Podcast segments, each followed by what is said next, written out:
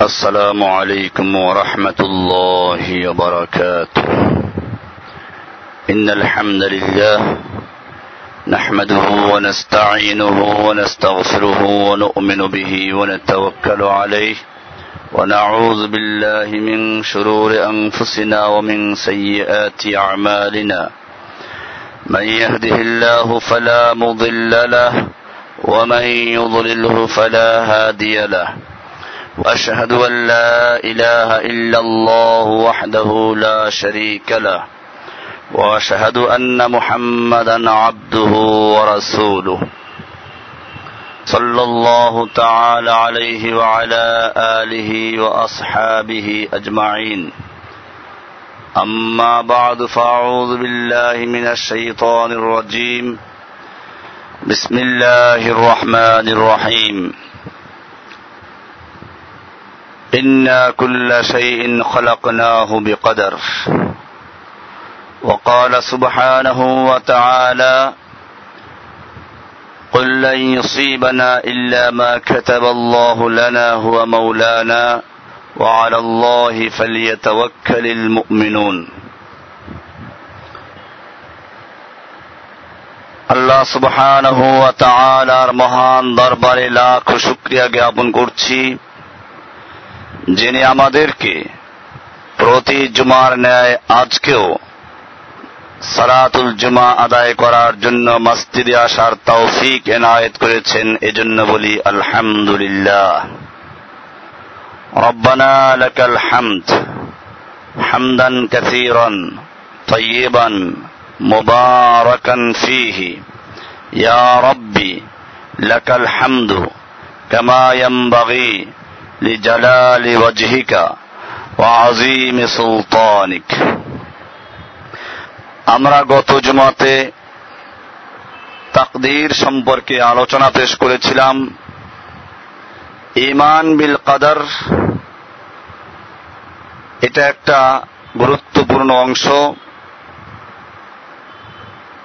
ইসলামের যে পাঁচটি বেনা এই পঞ্চ বেনার একটি বেনা হচ্ছে ইমান আর সেই ইমানের আবার রয়েছে ছয়টি অংশ বা ছয়টি রোকন।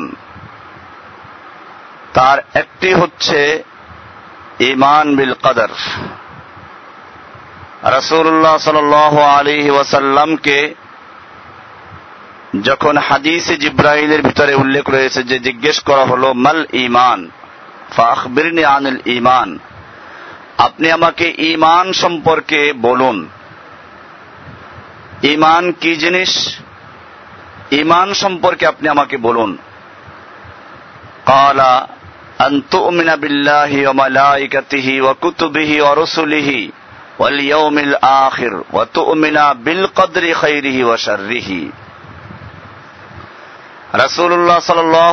ওয়াসাল্লাম উত্তর দিলেন ইমান হচ্ছে যে তুমি বিশ্বাস স্থাপন করবে আল্লাহতে ফেরেস্তাতে এবং আল্লাহর কিতাব সমূহের প্রতি, আল্লাহর রাসুলগণের প্রতি ওয়ালিয়ামিল আখের এবং পরকালের প্রতি, শেষ দিবসের প্রতি। অত বিল কদরে এবং তুমি ইমান স্থাপন করবে কদরের উপরে।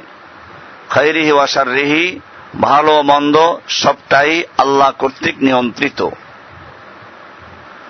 মুসলিম শরীফ, কিতাবুল ইমান বাবু বয়ান আরকান ইসলাম আল ইমান এখানে উল্লেখ করা হয়েছে। ইমান বিল কদরের মাধ্যমে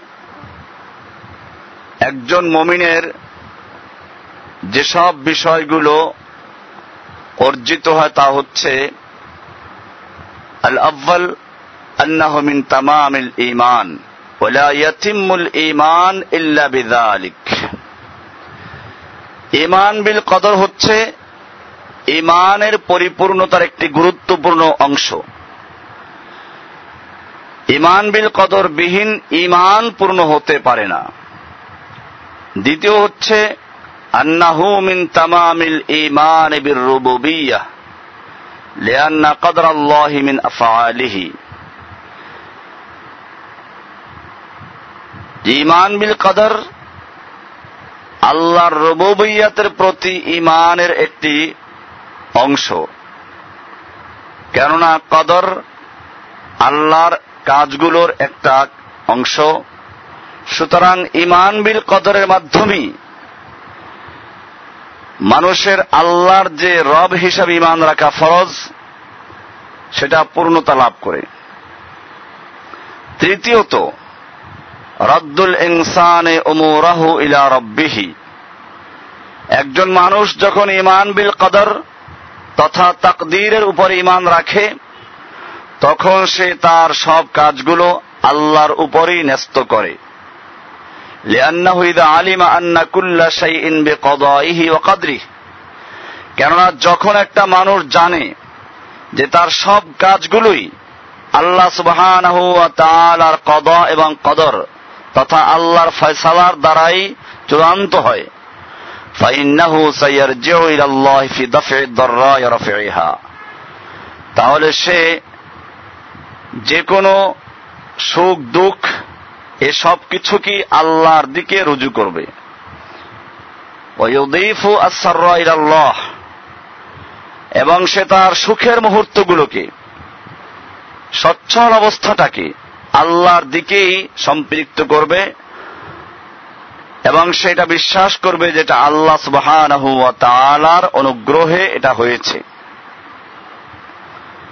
রাবিআন, চার নম্বর হলো, আন্নাল ইনসান ইয়ারিফু কদরা নাফসিহি ওয়া লা ইয়াফখারু ইযা ফাআল আল খায়র ইমান বিল কদর তথা তাকদীরের প্রতি বিশ্বাস করার মাধ্যমে একজন মানুষ নিজের মর্যাদা উপলব্ধি করতে পারে এবং সে যখন কোনো ভালো কাজ করে, তখন সে এর দ্বারা গৌরব বা ফখর করে না, বরং সে আল্লাহর পক্ষ থেকে এটা অনুগ্রহ, সেজন্য সে আল্লাহর শুক্রিয়া আদায় করে। খামেসান। পঞ্চম ফায়দা হচ্ছে হাউনুল মাসাইবি আলাল আব্দ। বান্দার উপর যখন কোনো মুসিবত আসে এটা তখন তার জন্য সহজ হয়ে যায় মেনে নেওয়া। কেন? লেয়ান্নাল ইনসান ইদা আলিমা আন্নাহা মিন যখন একজন মানুষ বিশ্বাস করে যে এই মুসিবত আল্লাহর পক্ষ থেকে এসেছে, হা, নাত আলাইহিল মুসিবাতু। তাহলে তার জন্য সে মুসিবতটাকে মেনে নেওয়া সহজ হয়ে যায়। আল্লাহ সুবহানাহু ওয়া তাআলা উমিন বিল্লাহি ইয়াহদি কলবাহ সূরা তাগাবুন এর এগারো নম্বর আয়াত। এখানে বলা হয়েছে, আল্লাহর প্রতি যে ব্যক্তি ইমান রাখে, ইয়াহদি কলবাহু, আল্লাহ তারা তার অন্তরকে হৃদায়ত দান করেন, স্থির রাখেন। ইমাম আল কামা রহমাউল্লাহ তাআলা বলেছেন এ আয়াতে তাফসির করতে গিয়ে হুয়ার রজুল তুসিবুহুল মুসিবাতু ফায়ালামু আন্নাহা মিন ইনদিল্লাহ, ফায়ুরদি ওয়া ইউসলিম। যে এখানে ইয়াহদি কলবাহু বলতে ওই ব্যক্তিকে বোঝানো হয়েছে, যার উপর কোনো মুসিবত এসেছে, অতপর সে বিশ্বাস স্থাপন করল যেটা আল্লাহর পক্ষ থেকে, এবং সেতে সন্তুষ্ট, এবং এটা আল্লাহর উপরে হাওয়ালা করল। যেহেতু কোরআনে বলা আছে সুরায় তবা নয় নম্বর সুরার একান্ন নম্বর আয়াতে আল্লাহ সুবহানাহু ওয়া তাআলা বলছেন قل لن يصيبنا إلا ما كتب الله لنا هو مولانا وعلى الله فليتوكل المؤمنون হে নবী আপনি ওই মুনাফিকদেরকে বলে দিন লাই ইউসিবানা ইল্লা মা কাতাবাল্লাহু লানা আমাদের কোনো মুসিবত স্পর্শ করতে পারবে না শুধুমাত্র অতটুকুই যতটুকু আল্লাহ তালা আমাদের জন্য লিপিবদ্ধ করে রেখেছেন। হুয়া মাওলানা, তিনি হচ্ছেন আমাদের মাওলা।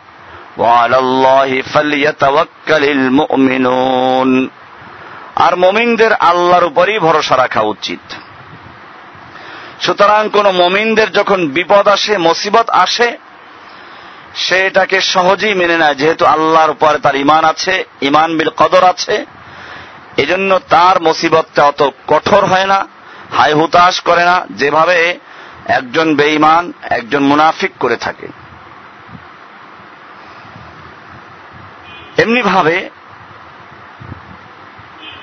যদি কোনো ব্যক্তি, একজন মমিন যে ব্যক্তি ইমান বিল কদর, তাকদিরে বিশ্বাস করে, সে ব্যক্তিকে কেউ উপকার করে তো সে বিশ্বাস করবে এটা আল্লাহ তালার পক্ষ থেকে লিপিবদ্ধ করা ছিল।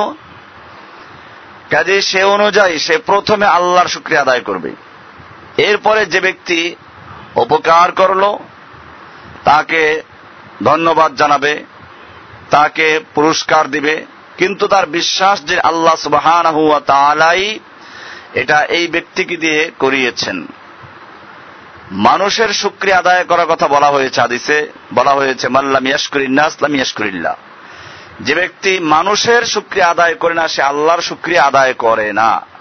মানুষের কৃতজ্ঞতা যে প্রকাশ করল না, সে মূলত আল্লাহর কৃতজ্ঞতাই প্রকাশ করল না। এর অর্থ এই নয় যে আল্লাহ সুবাহানকে ভুলে গিয়ে, অথবা এখানে এই মানুষটাই আমার উপকার করেছে, এই বিশ্বাস করা নয়।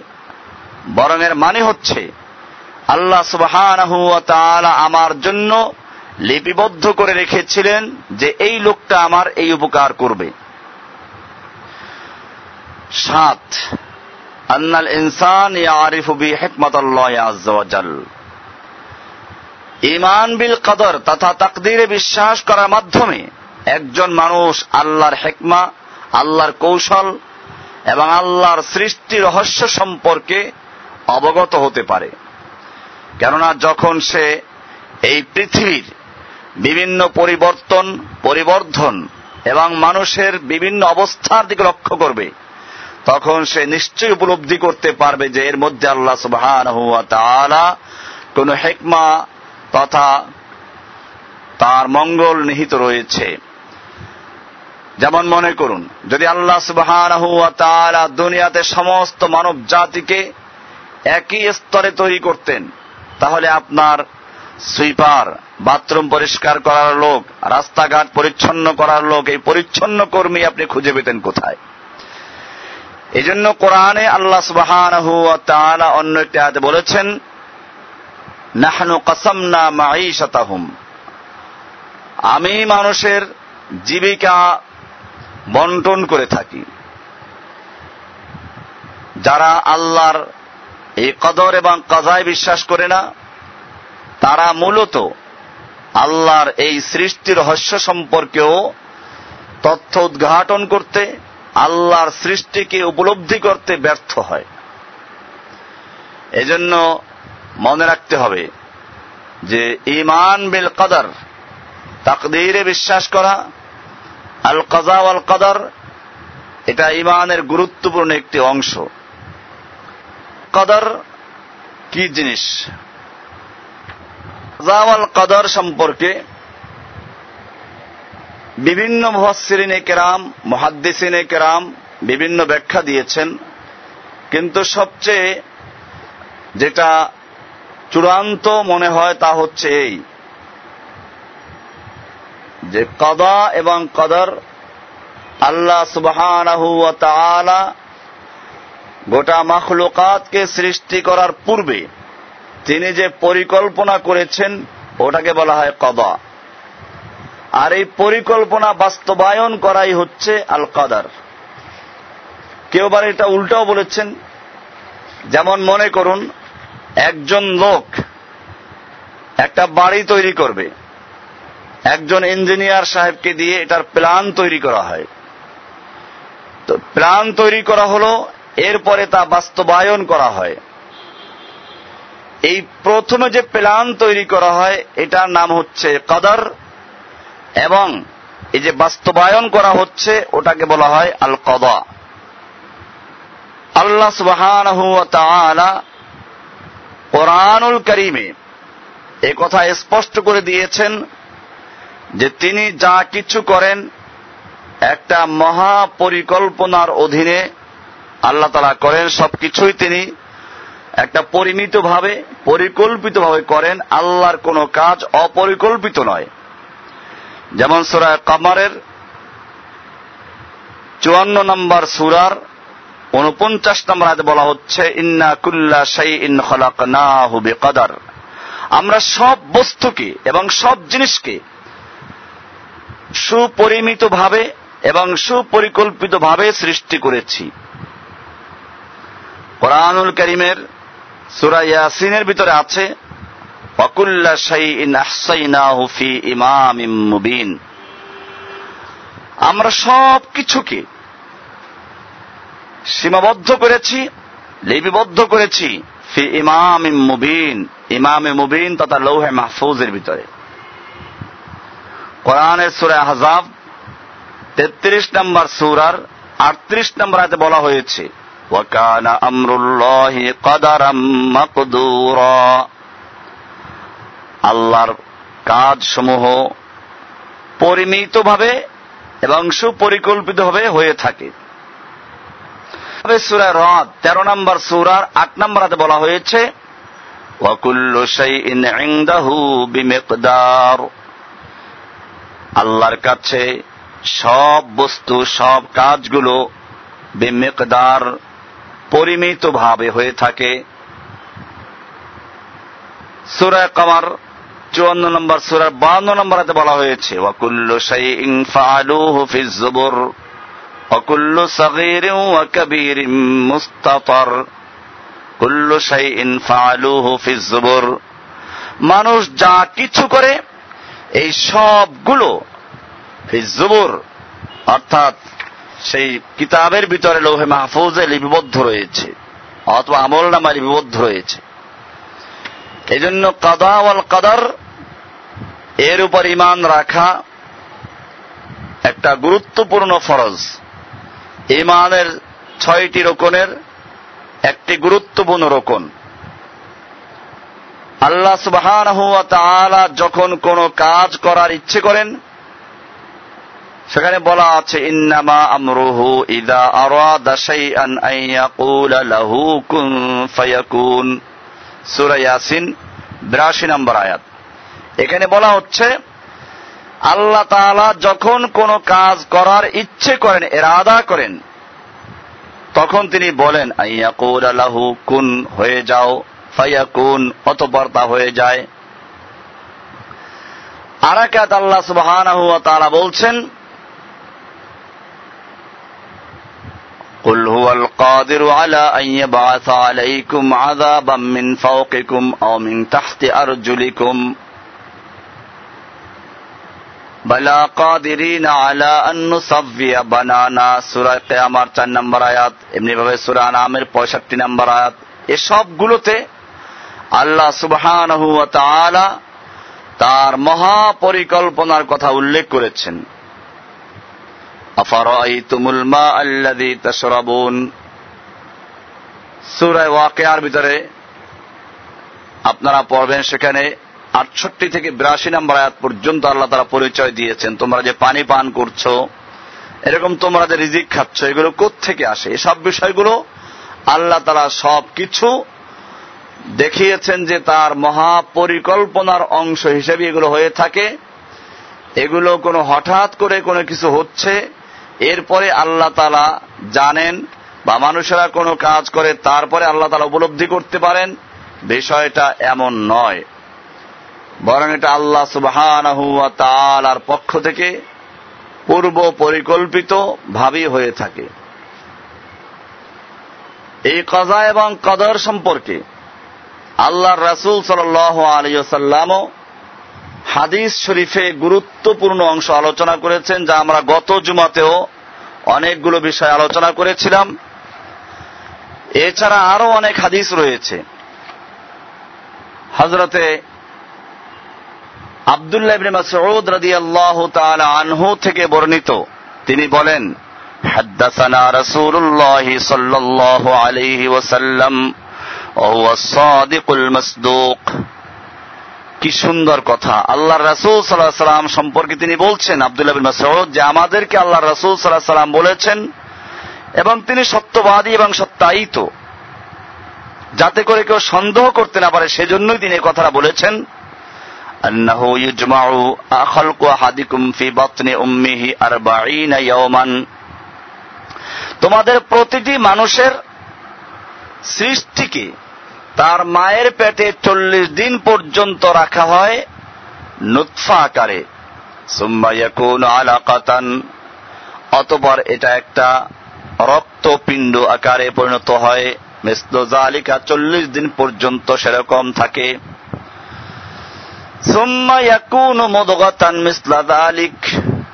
এরপরে আবার চল্লিশ দিন পর্যন্ত এটা আস্তে আস্তে একটা গোষ্ঠের টুকরায় পরিণত হয়ে যায় সুম্মা ইয়াবাসুল্লাহু ইলাইহিল মালাক অতপর আল্লাহ তাআলা তার কাছে একজন ফেরেশতা পাঠান।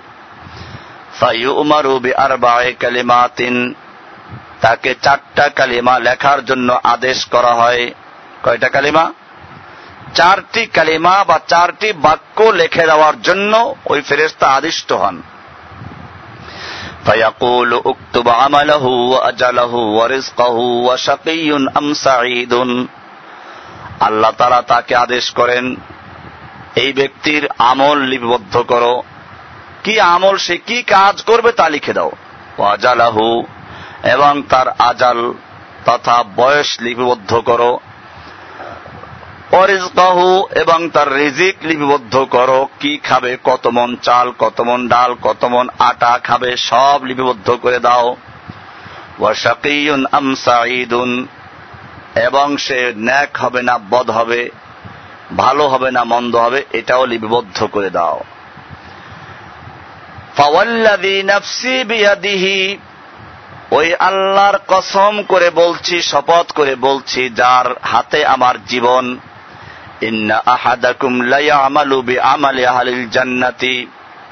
একজন মানুষ আমল করতে থাকে জান্নাতবাসীদের আমল। মানে যে আমল করলে জান্নাতে যাওয়া যায়, সে আমল সে করতে থাকে।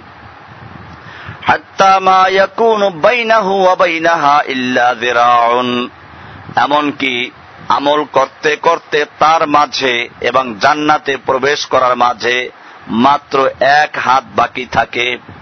ফাইয়াসবুকু আলাইহিল কিতাব, অতবার তার উপরে তার কিতাব তথা তাকদির যা লেখা রয়েছে সেটা আগমন করে।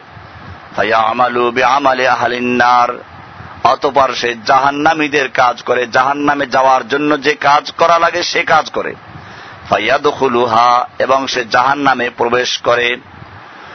ওয়াইন্না আহাদাকুম লায়ামালু বিআমালি আহলিন্নার পক্ষান্তরে অপর তোমাদের অপর একজন মানুষ, সে আমল করতে থাকে এমন আমল যে আমলগুলো জাহান নামে যাওয়ার আমল।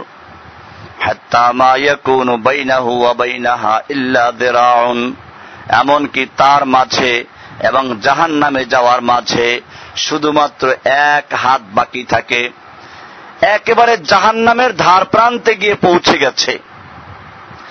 ফাইয়াসবুকু আলাইহিল কিতাবু। অতপর তার উপরে তার সেই তাকদির তথা কিতাবে লিপিবদ্ধ যা রয়েছে তা আসে।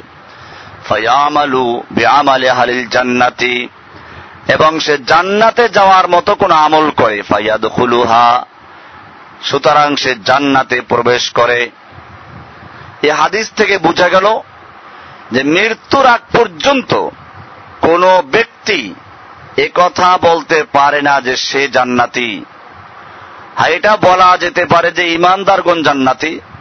একজন ভালো মানুষ, তাকে বলা যেতে পারে, তুমি যদি এরকম অবস্থায় ইমানের সঙ্গে মৃত্যুবরণ করো, তাহলে আশা করা যায় জান্নাতি। কিন্তু জান্নাতের সার্টিফিকেট কাউকে দেওয়া যাবে না।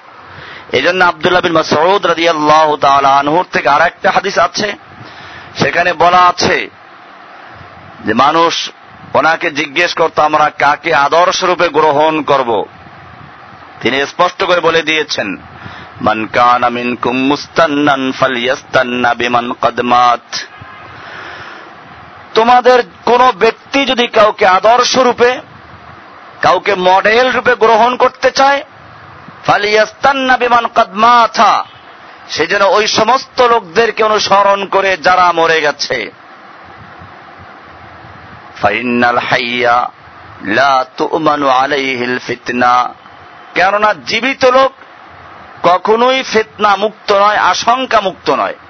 যে কোনো মুহূর্তে ইমান হারা হয়ে যেতে পারে, যেটা এই হাদিসে বলা হলো।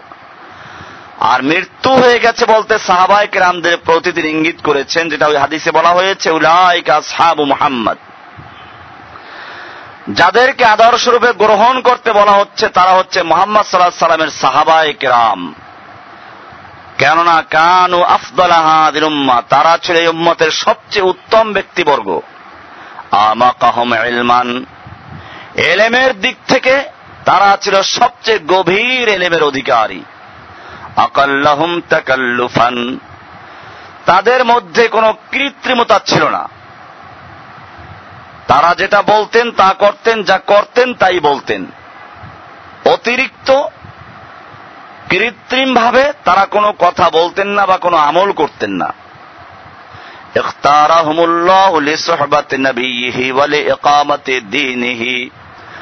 আল্লাহ সুবহানাহু ওয়া তাদেরকে দিন কায়েমের জন্য নির্বাচন করেছেন এবং তাদেরকে আল্লাহর নবীর সাহাবি হওয়ার জন্য নির্বাচন করেছেন।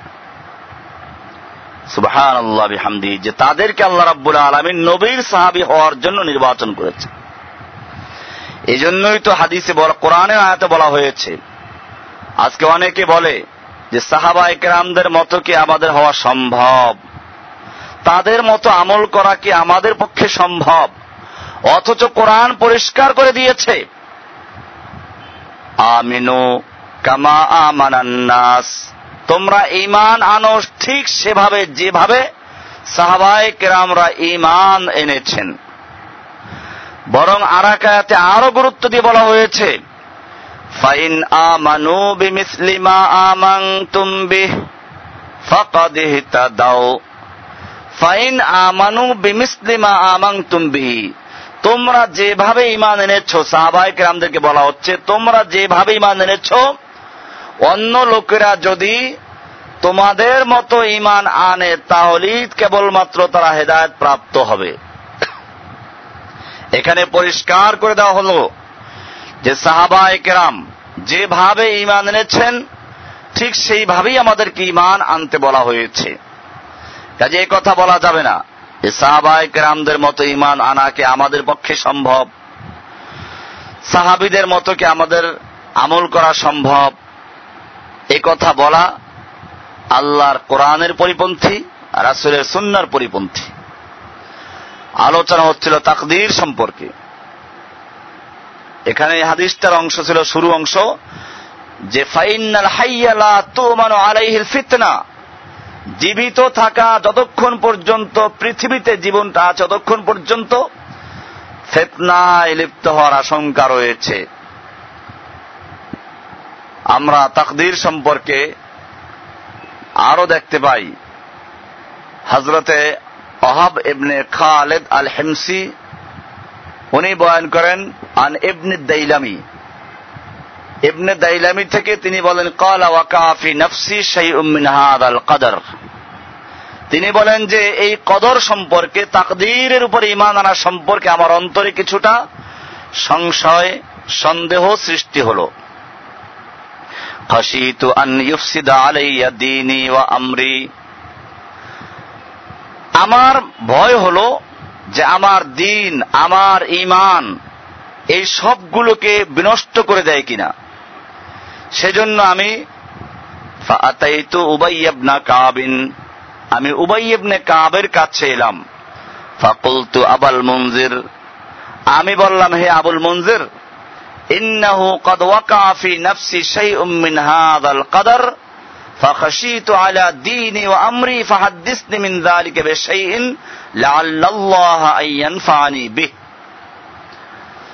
তিনি উবাইবনে কাবের কাছে গিয়ে বললেন যে হে আবুল মঞ্জের উবাইবনে কাবের আরেকটি নাম হলো কুনিয়াতি নাম আবুল মঞ্জের তো বলেন হে আবুল মঞ্জের আমার মনের মধ্যে তাকদির সম্পর্কে কিছুটা সংশয়, দ্বিধাদ্বন্দ্ব, প্রশ্ন আসছে।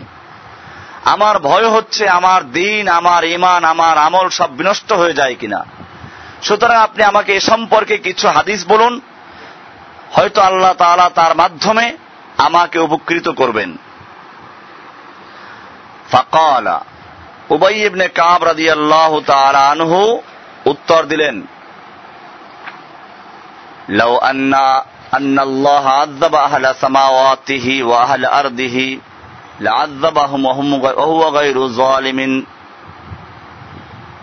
বুঝা গেল যে তার অন্তরের সংশয়টা ছিল এই যে আল্লাহ তারা যখন সব লিপিবদ্ধ করে রেখেছেন, তাহলে আবার আমরা অন্যায় করলে শাস্তি দিবেন কেন? এ জাতীয় কোন প্রশ্ন তার অন্তরের ভিতরে ছিল। সে অনুযায়ী উবাই ইবনে কাব জবাব দিলেন। فقال لو أن الله عذب أهل سماواته وأهل أرضه আল্লাহ তাআলা যদি গোটা আসমানবাসী গোটা জমিনবাসীকে শাস্তি দেন লাআযাবাহুম ওয়া হুয়া গায়রু যালিমিন লাহুম মনে রাখতে হবে যে তিনি নিশ্চয় আজাব দেওয়ার অধিকার রাখেন এতে তিনি কোন জালিম হবেন না ওয়ালাউ রাহিমাহুম আর যদি আসমানবাসী এবং জমিনবাসীর প্রতি আল্লাহ তাআলা কোন রহম করেন? লাকানাত রহমাতুহু খায়রান তাহলে তাদের জন্য আল্লাহর এই রহমতটা হবে তাদের আমলের চেয়ে উত্তম। ওয়ালাউ কানা লাকা মিসলু উহুদ জাবালি উহুদিন যাহাবান আও মিসলা জাবালি উহুদিন তুনফিকু এরপরে উবাই ইবনে কাব বললেন, জেনে রাখো যদি তুমি অহুদ পাহাড় বরাবর স্বর্ণের মালিক হয়ে যাও এবং তা আল্লাহর রাস্তায় ব্যয় করো, মা কুবিলা মিনকা হাত্তা তুমিনা বিল কদর, তাহলে তোমার থেকে তাও গ্রহণযোগ্য হবে না যতক্ষণ না তুমি কদর তথা তাকদীরের প্রতি ইমান বা বিশ্বাস স্থাপন করবে। ফাতা আলাম তুমি জেনে রাখো আন্নামা আসাবাকা লাম ইয়াকুন লিউখতিয়াকা। তোমার উপরে যা এসে গেছে, যা পৌঁছেছে, অর্থাৎ তোমার ভালো বা মন্দ, লাভ, লোকসান যেটা তোমার কাছে পৌঁছে গেছে, লাম ইয়াকুন লিউখতিয়াকা, এটা তোমার থেকে ছুটে যাবার ছিল না। তুমি যতই কৌশল, যতই চেষ্টা করতে, এটা ছুটে যাবার ছিল না। ওয়া ইন্নামা আখতাকা লিউসিবাকা।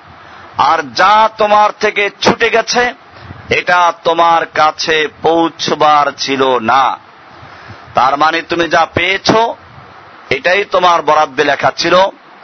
মানুষ বলে থাকে যে, আর যদি এই কাজটা না করতাম, তাহলে এই ক্ষতিটা হতো না, এই সর্বনাশটা হতো না। আহা, যদি আমি ওখানে যেতাম, তাহলে আমার এই বিশাল একটা লাভ হয়ে যেত। এরকম মানুষেরা বলে থাকে।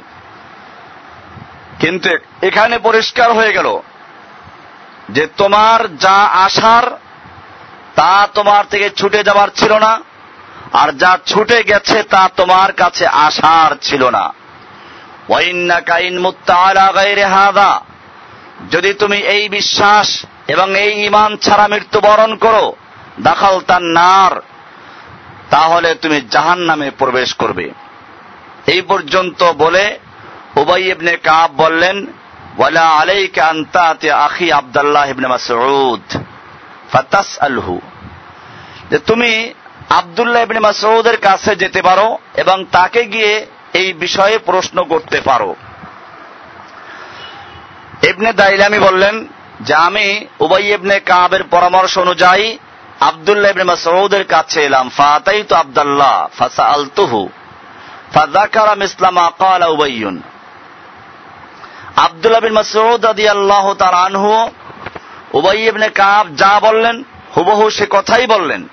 এরপরে বললেন, তিনি আবার বললেন, তুমি ইচ্ছে করলে, ওয়ালা আলাইকা আনতা হুযায়ফাতা ইচ্ছে করলে হুযায়ফা রাদিয়াল্লাহু তাআলা আনহুর কাছে যেতে পারো।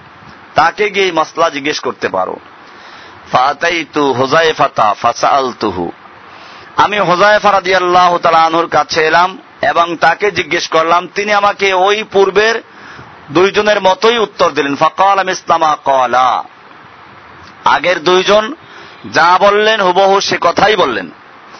এবং তিনি বললেন, অকাল ইতি জায়দ আবনা ফাস আলহু তুমি জায়দ ইবনে কাছে গিয়ে জিজ্ঞেস করতে পারো। তিনি তোমাকে হয়তো আরও ভালো উত্তর দিতে পারবেন। ফাতাই তু জায়দ আবনা সাবেদ আমি জায়দ ইবনে সাবেদের কাছে এলাম। ফাসাল তুহু আমি তাকে জিজ্ঞেস করলাম একই প্রশ্ন فقال سمعت رسول الله صلى الله عليه وسلم يقول জায়েদ ইবনে সাহাবেদ বললেন যে আমি আল্লাহ রাসূল সাল্লাল্লাহু আলাইহি সাল্লামকে বলতে শুনেছি এবার এটা হাদিস হয়ে গেল এতক্ষণ যে তিনজন উত্তর দিয়েছিলেন তারা এ কথা বলেন নাই যে আমরা আল্লাহ রাসুল সাল্লাহ সাল্লামকে বলতে শুনেছি কিন্তু জায়দ এবনে সাহাবেদ রাদি আল্লাহ তালানু বললেন আমি রসুল্লাহ সাল আলিয়াল্লামকে বলতে শুনেছি ইয়াকুলু لو أن الله عذب أهل سماواته وأهل أرضه لعذبهم وهو غير ظالم لهم যে আল্লাহ সুবহানাহু ওয়া তাআলা যদি গোটা আসমানবাসী এবং জমিনবাসীকে শাস্তি বিধান করেন শাস্তি দেন তো আল্লাহ তালার সে অধিকার আছে এতে তিনি জালিম বা অত্যাচারী হবেন না রহিমাহুম। আর যদি আল্লাহ তাআলা তার সৃষ্টির উপরে রহমত করেন, আসমানবাসীদের প্রতি, জমিনবাসীদের প্রতি রহমত করেন তাহলে আল্লাহর রহমতটা তাদের জন্য উত্তম হবে, তাদের আমলের চেয়ে। তার মানে আমলের মাধ্যমে কোনো ব্যক্তি পার পাবে না। আমল ভালো সেজন্য আল্লাহ তাকে পুরস্কার দিতে বাধ্য নন। কারণ আল্লাহ সুবহানাহু যে নিয়ামত আমাদের দান করছেন, এই নিয়ামতের জবাব দেওয়া কারও পক্ষে সম্ভব নয়। কোন একটা হাদিসে দেখেছিলাম, কেয়ামতের মাঠে আল্লাহ সুবহানাহু ওয়া কোন এক বান্দাকে পরীক্ষামূলক বলবেন যে, তুমি জান্নাত লাভ করতে চাও। আমার রহমতের মাধ্যমে না তোমার আমলের বিনিময়ে? লোকটা বলল যে আমি তো কখনো অন্যায় করি নাই, গুনাহ করি নাই, শিরিক করি নাই, বেদাত করি নাই। তো আমলের বিনিময়েই তো আমি জান্নাত লাভ করতে পারি।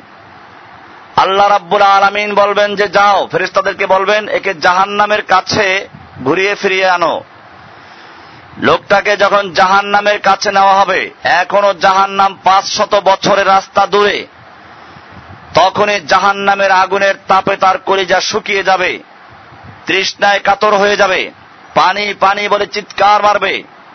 আল্লাহ তারা একজন ফেরেস্তাকে বলবেন, ওর কাছে পানি হাজির হও। ফেরেস্তা পানি নিয়ে হাজির হবে, সে পানি চাবে। ফেরেস্তা বলবেন, এটা দুনিয়া নয়, তুমি যত ইচ্ছা পানি অপচয় করেছ, পান করেছ, গোসল করেছ, এটা আখেরাত। এখানে বিনিময় ছাড়া তোমাকে দেওয়া হবে না। লোকটি বলবে, কি বিনিময় চাও? কত টাকা চাও? বলবে না, দুনিয়ার টাকা, পয়সা এখানে চলবে না, এখানে ন্যাক আমলের দ্বারা বিনিময় দিতে হবে। তোমার জীবনের যত ন্যাক আমল আছে, সবটা যদি দিতে পারো, তাহলে তোমাকে এই এক গ্লাস পানি এই মুহূর্তে দেওয়া যেতে পারে। পিপাসায় কাতর। লোকটি বলবে যে, যাও, আমি তোমাকে আমার ন্যাক আমলগুলো দিয়ে দিলাম, আমাকে এক গ্লাস পানি দাও। সঙ্গে সঙ্গে পানি দেওয়া হবে, পান করবে। এবারে লোকটা বুঝতে পারবে এক গ্লাস পানির মূল্য যদি সারা জীবনের আবাদত হয়, তাহলে আল্লাহ সুবাহ আমাকে যত নিয়ামত দান করেছেন, চাল, ডাল, আপেল, আঙ্গুর, খরবুজা, তরবুজা, আম, জাম, লেচু, কাঁঠাল, কত কিছু আল্লাহ তালার নেয়ামত ভোগ করেছি, তার যদি হিসাব আল্লাহ তালা এখন চান, তাহলে আমি কি জবাব দেবো? লোকটা শেষ দায় পড়ে যাবে। কোরআন সেজন্যই বলেছে ফালিয়াংজুরিল ইনসানু ইলা তাআমি আন্না সাবাবনা লাহুল মা সাব্বান সুম্মা শাকাকনাল আরদা শাক্কা فأنبتنا فيها حبا وعنبا وقضبا وزيتونا ونخلا وحدائق وغلبا وفاكهة وأبا متاعا لكم ولأنعامكم কি সুন্দর করে বলেছেন যে আল্লাহ তারা তোমাদের জন্য কত সুন্দর সারি সারিবদ্ধভাবে বাগান, খেজুর, আঙ্গুর, আপেল, কমলা, লেচু, তাল, আম জাম, লেচু, কাঁঠাল পেঁপে, খরবুজা, তরবুজা, আলু বোখারা আমরা এরকম কত ফল আল্লাহ তারা তৈরি করেছেন। কতগুলো মুরগি খেয়েছো, কতটা গরু খেয়েছো, কতটা ছাগল খেয়েছো। এই সবগুলো হিসাব যদি আল্লাহ তারা চান, তাহলে কোন ব্যক্তি হিসাব দিয়ে আল্লাহর কাছে মুক্তি পাওয়ার আশা করতে পারে না। সেজন্য বলেছেন যে আল্লাহ তালা যদি গোটা আসমানবাসী এবং জমিনবাসীকে শাস্তি বিধান করেন, এতেও আল্লাহ তালাকে জালিম বলা যাবে না, অত্যাচারী বলা যাবে না।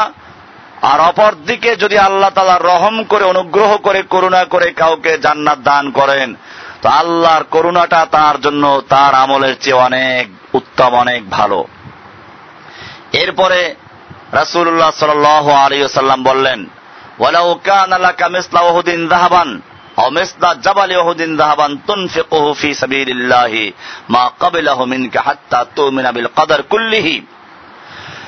তুমি যদি অহুদ পাহাড় বরাবর স্বর্ণের মালিক হও এবং তা আল্লাহর রাস্তায় ব্যয় করো, তাহলেও তোমার থেকে আল্লাহ তাআলা তা কিছুই গ্রহণ করবেন না। যতক্ষণ পর্যন্ত সম্পূর্ণরূপে তাকদীরের উপরে ইমান বা বিশ্বাস স্থাপন না করবে। ফাতালাম আন্নামা আসাবাকা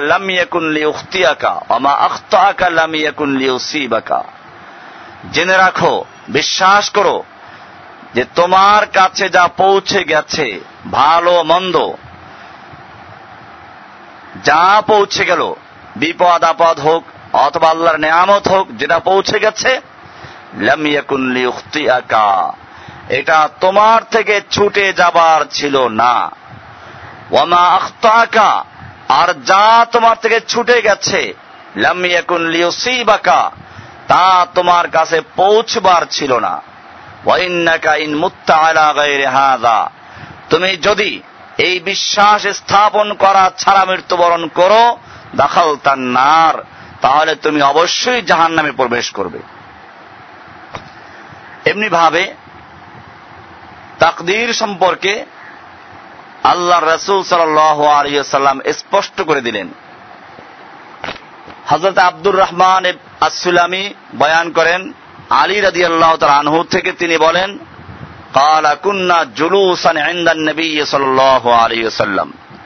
আমরা আল্লাহ নবী কাছে বসেছিলাম। অবিয়াদিহি আল্লাহর নবীর হাতে একটা লাঠি ছিল বা লাকড়ি ছিল। রোদ ছোট লাঠিকে বলা হয়। আরদ।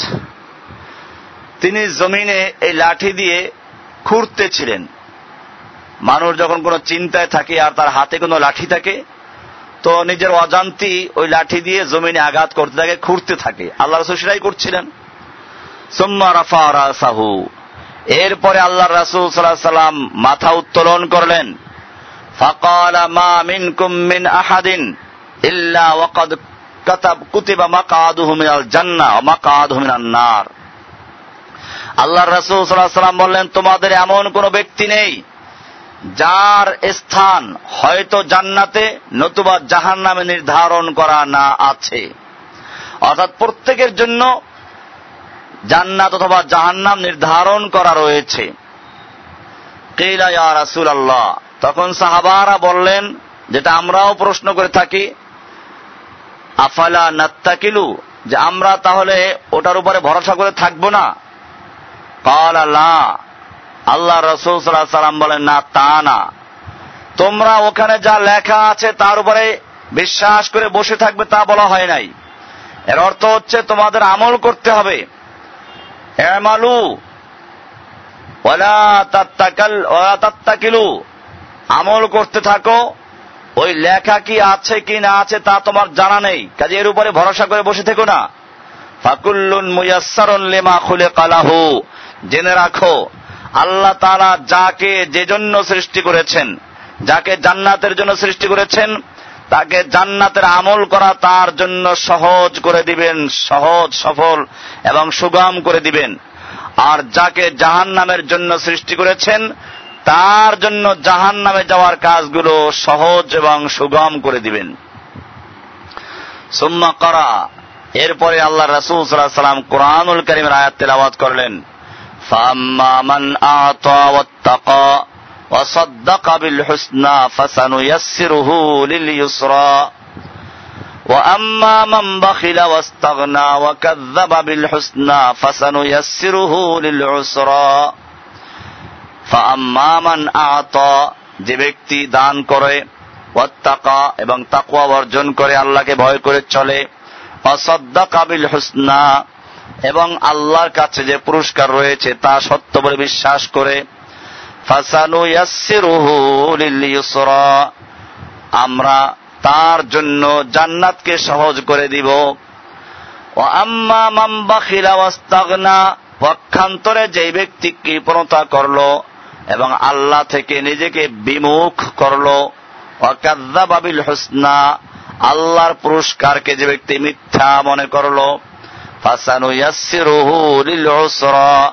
তাকে আমরা কঠিন অবস্থা তথা জাহান নামে যাওয়ার জন্য যে কাজগুলো প্রয়োজন, সেই কাজগুলো সহজ করে দিব।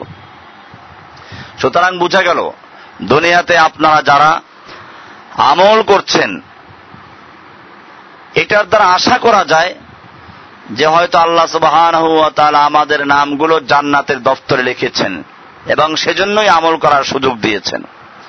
একদিকে সে আশা রাখতে হবে, আবার অপর দিকে ভয় থাকবে যে না যেন মৃত্যুর আগে আবার জাহান নামের কোনো কাজ করে বসি।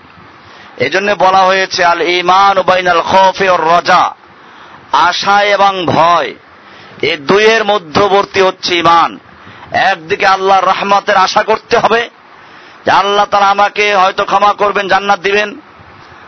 সেজন্যই আমাকে এই ন্যাক আমল করার তৌফিক দান করছেন। অপরদিকে নিজের ভিতরে অহংকার না আসে, গর্ব না আসে। যে আমি আল্লাহর ইবাদত করছি, আল্লাহর ন্যাক আমল করছি, আমি তো জান্নাতি।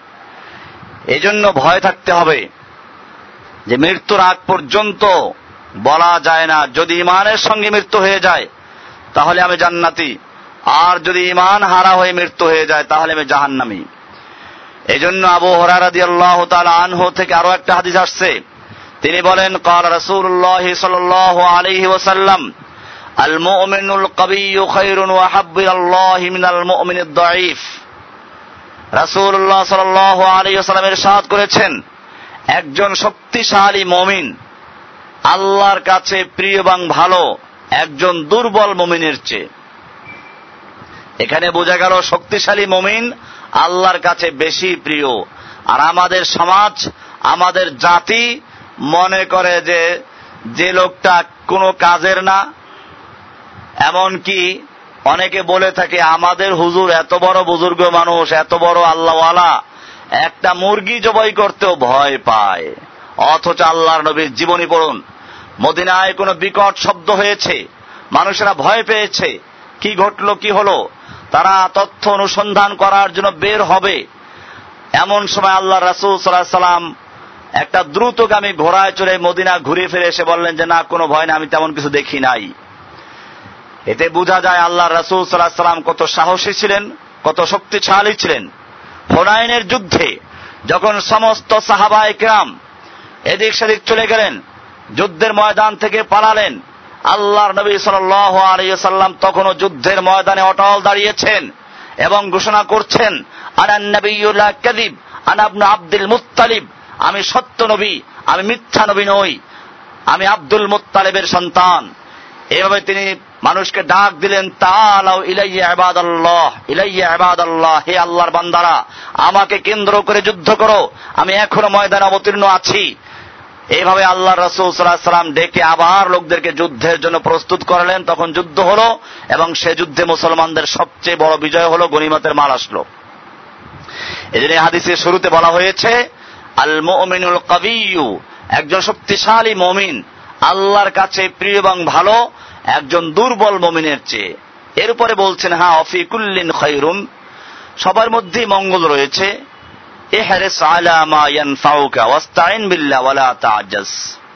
আল্লাহ রসুল বললেন, যে তুমি ওই সকল কাজ করতে বেশি আগ্রহী হও, যার মধ্যে তোমার কল্যাণ এবং উপকারিতা নিহিত রয়েছে।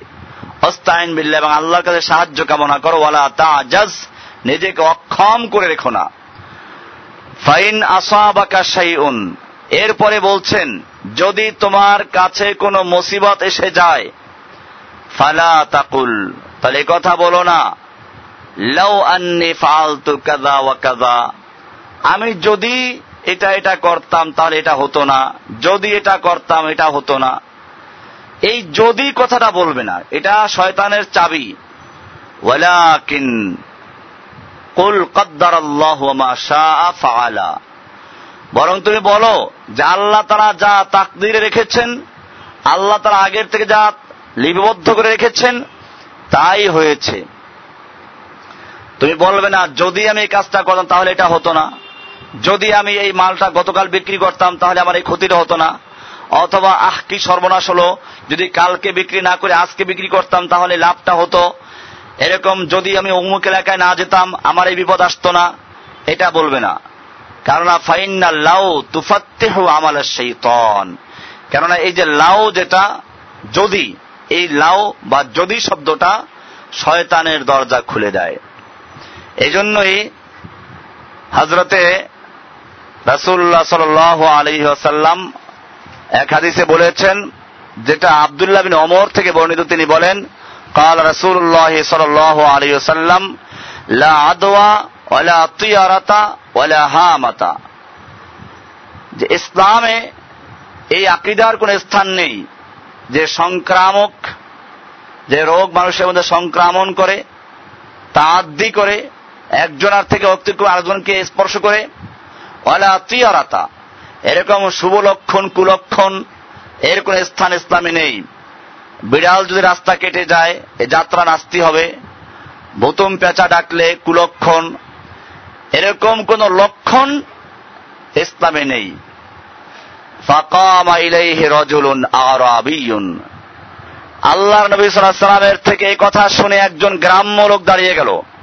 ফাকাল ইয়া রাসূলুল্লাহ। সে বলল, ইয়া রাসূলুল্লাহ আর রাইতাল বাঈরা ইয়াকুনু বিহিল জারবু ফায়ুজরিবুল ইবলা কুল্লাহা? আচ্ছা বলুন তো, একটা ভালো উট, একটা ভালো উট কিছু চর্মরোগে আক্রান্ত উটের কাছে গেল এবং দেখা গেল ওই উটের কাছে যাওয়ার কারণে যখন উটটা ফিরে আসলো তখন অন্য অন্য উটগুলো এই রোগে আক্রান্ত হয়ে গেল। তাহলে এটা তো সংক্রামক হলো। কালাকুমুল কদর। আল্লাহ রসুল সাল্লাম বলেন, এটাও কদরে লেখা ছিল, তাকদিরে লেখা ছিল। যদি তাই না হয় তাহলে বলো, ফামান আজরাবাল আব্বাল। প্রথমটাকে কে এরকম চর্মরোগে আক্রান্ত করল? অর্থাৎ তোমার উটটা ওই চর্মরোগে আক্রান্ত উটের কাছে গিয়ে আক্রান্ত হলো, ঠিক আছে। কিন্তু ওই উটটা প্রথম যেটা আক্রান্ত হলো, তা হলো কি করে? কাজে এখানে বুঝতে হবে যে আল্লাহর পক্ষ থেকে এভাবেই লেখা ছিল যে প্রথম উটটার যেরকম ভাবে উটের যেরকম ভাবে চর্মরোগে আক্রান্ত হয়েছে, রোগাক্রান্ত হয়েছে। তোমার উট সম্পর্কে লেখা ছিল, এটা ওই উটের কাছে যাবে এবং তারও এই রোগে আক্রান্ত হবে। কাজেই বুঝতে হবে যে আল্লাহর পক্ষ থেকে যা লেখা আছে, তা কেউ প্রতিহত করতে পারবে না। দুনিয়ার সমস্ত মানুষ যদি একাত্র হয় তোমার উপকার করার জন্য, আল্লাহ তালার তাহলে মনে রাখতে হবে যে তারা সবাই মিলে ঠিক অতটুকুই উপকার করতে পারবে যতটুকু আল্লাহর পক্ষ থেকে লেখা রয়েছে।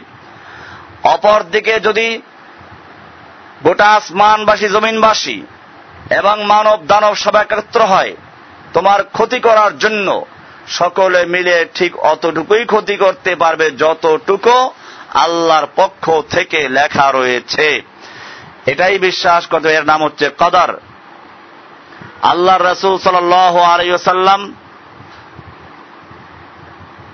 হজরত আদি ইবনে হাতিম রাজি আল্লাহ আনহু থেকে বলে তিনি বলেন সাল্লাম আমি আল্লাহ নবী সাল্লামের কাছে এলাম।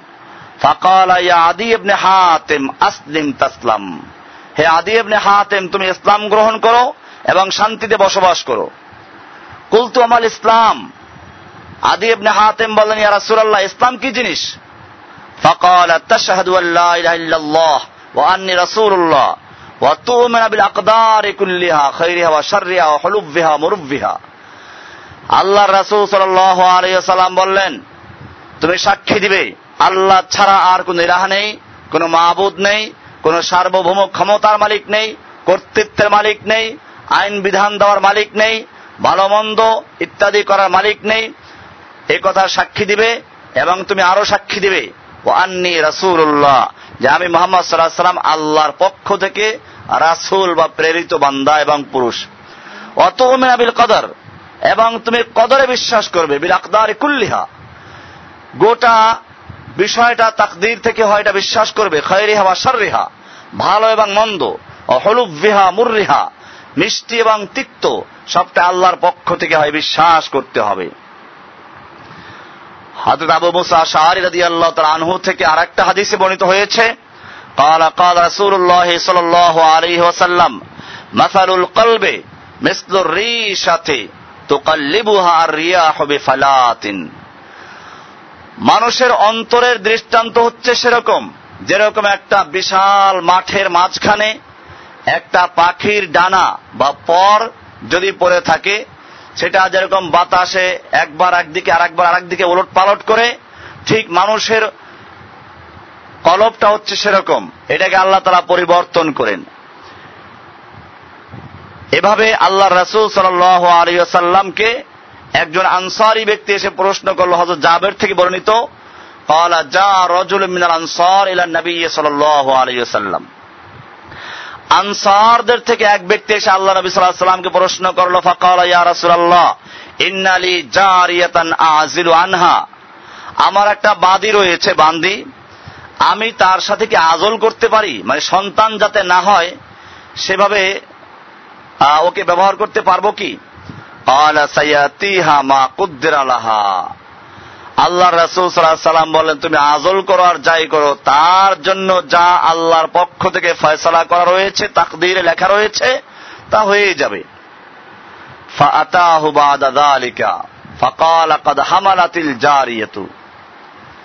লোকটা কয়েকদিন পরে সে বলল, ইয়া রাসুল আল্লাহ আমার ওই বান্দিটি গর্ভবতী হয়েছে। রাসুল সাল্লাহ সাল্লাম বললেন, ফকাল নবী সাল আলী সাল্লাম, মা কুদ্দির আলী নফসিন সেই ইল্লাহিয়া প্রতিটি মানুষের জন্য যা লেখা হয়েছে, তা হয়েই থাকবে। আপনি বলবেন যে আমাদের সমাজে তো এখন পরিবার পরিকল্পনার মাধ্যমে যে ব্যবস্থা নেওয়া হয়, তারপরে সন্তান হয় না। তো আমরা এটা বলব যে ওটাও আল্লাহর পক্ষ থেকে লেখা আছে ও ভাবি যে এই লোকটা পরিকল্পিত পরিবার ব্যবস্থা গ্রহণ করবে, নিজে খাসি হয়ে যাবে, এরপরে তার আর কোনো সন্তান হবে না, এটা এভাবেই লেখা রয়েছে। আল্লাহ রসুল সাল্লাম থেকে আরও একটি গুরুত্বপূর্ণ হাদিসে বলা হয়েছে সোরা কাবিনে জোসম বলেন, কুলতো ইয়া রাসুল আল্লাহ আল আমাল ফিমা জাফা বিহিল কালাম ও জারাত বিহিল মাকাদির আমফি আমরিন মুস্তাকবিলিন। আমরা যে আমলগুলো করি, এগুলো কি এমন বিষয় যা লিখে কলম শুকিয়ে গেছে এবং তাকদির যেটা চালু হয়ে গেছে সেগুলো নাকি আমফি আমরিন মুস্তাকবিলে না, আমরা যেটা করছি ভবিষ্যতে তা লেখা হবে। বিষয়টা কেমন? অর্থাৎ আমরা যা করি, এটা কি আমরা লেখার পরে করি, নাকি আমরা করার পরে লেখা হয়? কালা, বল ফিমা জফা বিহিল কলম ও জারাত বিহিল মকাদির। আল্লাহ রসুল সাল্লাহ সাল্লাম বললেন, না, এগুলি এমন এক বিষয় যা লিখে কলম শুকিয়ে গেছে এবং তাকদীর যা চালু করে দিয়েছে, সেটা অর্থাৎ এটা পূর্ব থেকে লেখা আছে।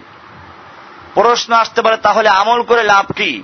আল্লাহ রসুল সাল্লাহ সাল্লাম তা উত্তর দিলেন যে অকুল্লুন মুয়াসারুন লেমা খুলিকা লাহু। প্রতিটি মানুষকে আল্লাহ তারা যে জন্য সৃষ্টি করেছেন, তাকে সে কাজ সহজ করে দিবেন। কাজে তোমার কাজ হচ্ছে চেষ্টা করতে থাকা। এই জন্য তাকদিরে বিশ্বাস করা। একজন মুসলিমের জন্য ফরজ।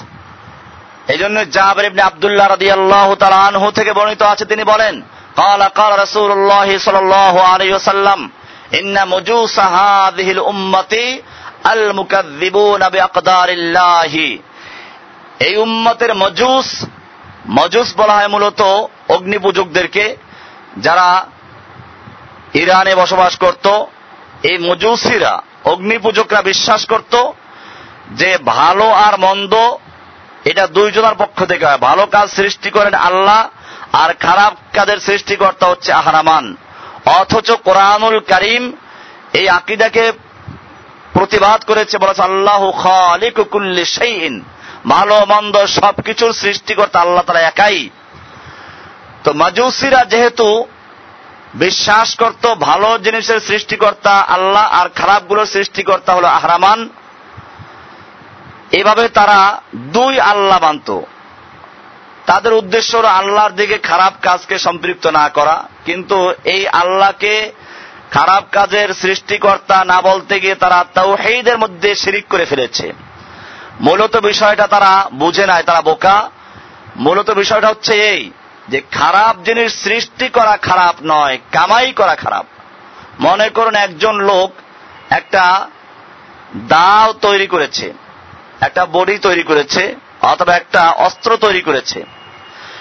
আর একজনে সেই অস্ত্র কিনে নিয়ে কাউকে খুন করেছে। এখন পুলিশ কাকে ধরবে? যে লোকটা খুন করেছে তাকে ধরবে। অস্ত্রকে তৈরি করেছে তাকে তালাশ করবে না।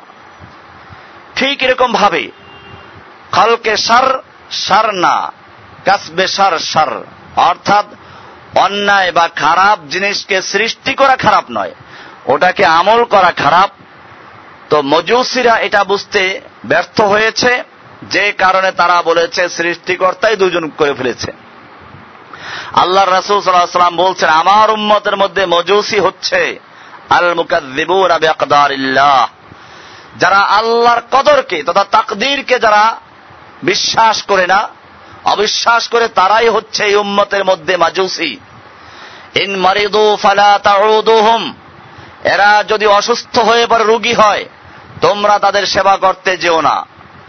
ওয়াইন মা তুফালা তাসাদুহুম আর যদি ওরা মরে যায়, খবরদার তোমরা ওদের জানাজা দাফন কাফনে অংশগ্রহণ করবে না। ওয়াইন লাকি তুমু তুমুহুম ফালা তুসাল্লিমু আলাইহিম। আর যদি ওদের সঙ্গে তোমাদের রাস্তায় দেখা হয়ে যায়, ওদেরকে সালাম দিবে না। বোঝা গেল এত মারাত্মক এই তাকদীরকে যারা অস্বীকার করে তাদের অবস্থা। তাকদীর জিনিসটা কি? তাকদীর হচ্ছে আল্লাহ তালার একটা শক্তি, আল্লাহ তালার একটা রহস্য। আলী রাদি আল্লাহ তালা আনহুকে বলা হয়েছিল যে তাকদির সম্পর্কে আপনি একটু বলুন। তিনি বললেন যে, বাহারুন আমি কুন ফালা তালিজহু। এটা এমন একটা গভীর সমুদ্র যাতে তুমি ডুব দিও না উঠতে পারবে না। লোকটা আবার প্রশ্ন করল উনি বললেন, তরিকুন বিলা নেহায়াতিন ফালা তাসলুক হো এ হচ্ছে এমন এক রাস্তা যার কোনো শেষ নেই। তুমি যত প্রশ্ন করবে, সেই প্রশ্নের উত্তর হবে, আবার প্রশ্ন আসবে, শেষ করতে পারবে না। ফালা তাসলুক হো কাজে, তুমি এই রাস্তায় চলতে যেও না। তুমি হারিয়ে যাবে, ইমান হারা হয়ে যাবে। কিছুক্ষণ পর লোকটা আবার প্রশ্ন করল।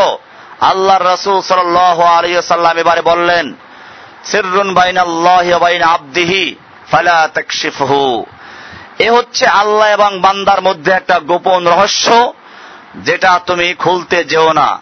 আল্লাহ তালার যা ইচ্ছা তাই তিনি করবেন, এক্ষেত্রে কারও প্রশ্ন করার অধিকার নেই।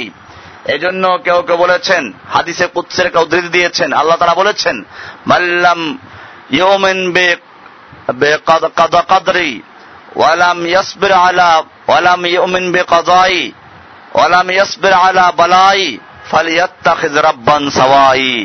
যে ব্যক্তি আমার কদর তথা আল্লাহর তাকদীরে বিশ্বাস করবে না, সেজন্য আল্লাহকে বাদ দিয়ে আর একজন রব তৈরি করে নেয়। এজন্য ইমান বিল কদর, এটা চূড়ান্ত বিষয়। হজরতে আয়েশা রাদি আল্লাহ আনহা থেকে একটি গুরুত্বপূর্ণ হাদিস আছে।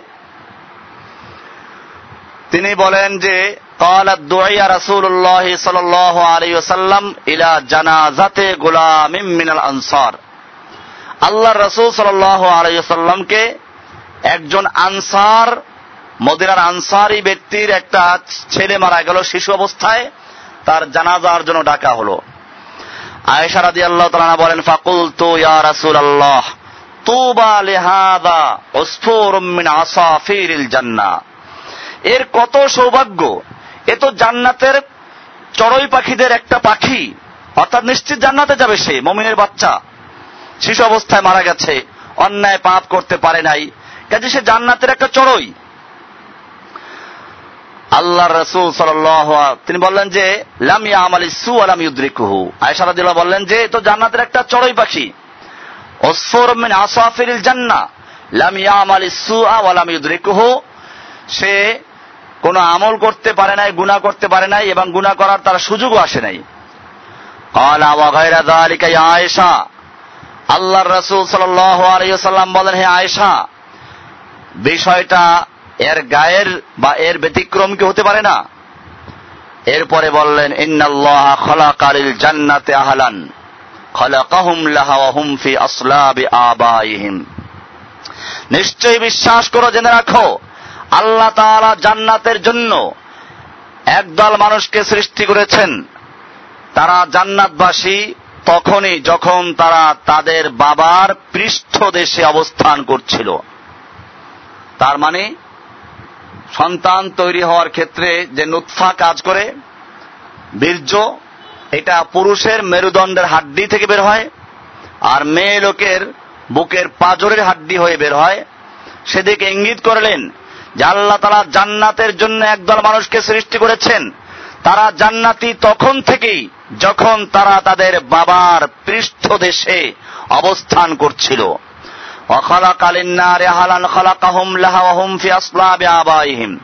আর অপর দিকে আল্লাহ তারা জাহান নামের জন্য একদল মানুষকে সৃষ্টি করেছেন, তারা জাহান্নামি তখন থেকেই যখন তারা তাদের বাবার পৃষ্ঠদেশে অবস্থান করছিল, মেরুদণ্ডের হাড্ডির ভিতরে তাদের বীর্য ছিল, তখন থেকে তারা জাহান্নামি। এই হাদিসতে আরেকটি বিষয় চলে আসলো, যেটা একটা ভিন্ন বিষয় ওলামায়ক রামদের মধ্যে মতভেদ রয়েছে, যে মমিনদের শিশু অবস্থায় যে বাচ্চারা মারা যায়, তারা জান্নাতি না জাহান্নামি। এক্ষেত্রে হালুসুল্লাল জামার বেশিরভাগ ওলামায় কেরামদের বক্তব্য হচ্ছে যে মমিনদের বাচ্চারা তারা জান্নাতি এবং কোরআনের আয়াত থেকে এটা আছে যে মমিনদের সন্তানদেরকে তাদের পিতামাতার সাথে যুক্ত করে দেওয়া হবে।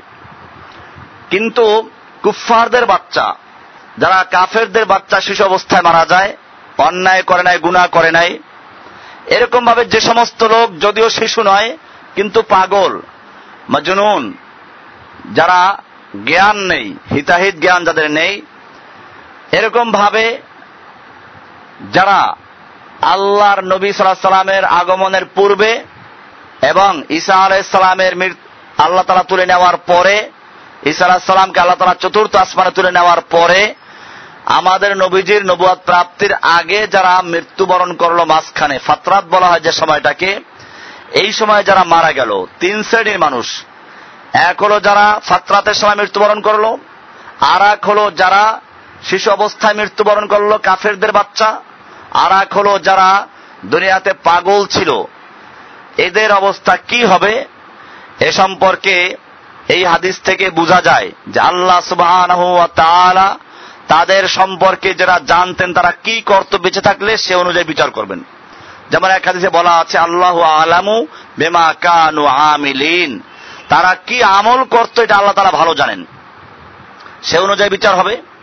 অবশ্য আর এক হাদিসে আবার আরেকটা দেখা যায়, যেটা হলো আল্লাহ তালা কেয়ামতের মাঠে এদের বিচার করবেন।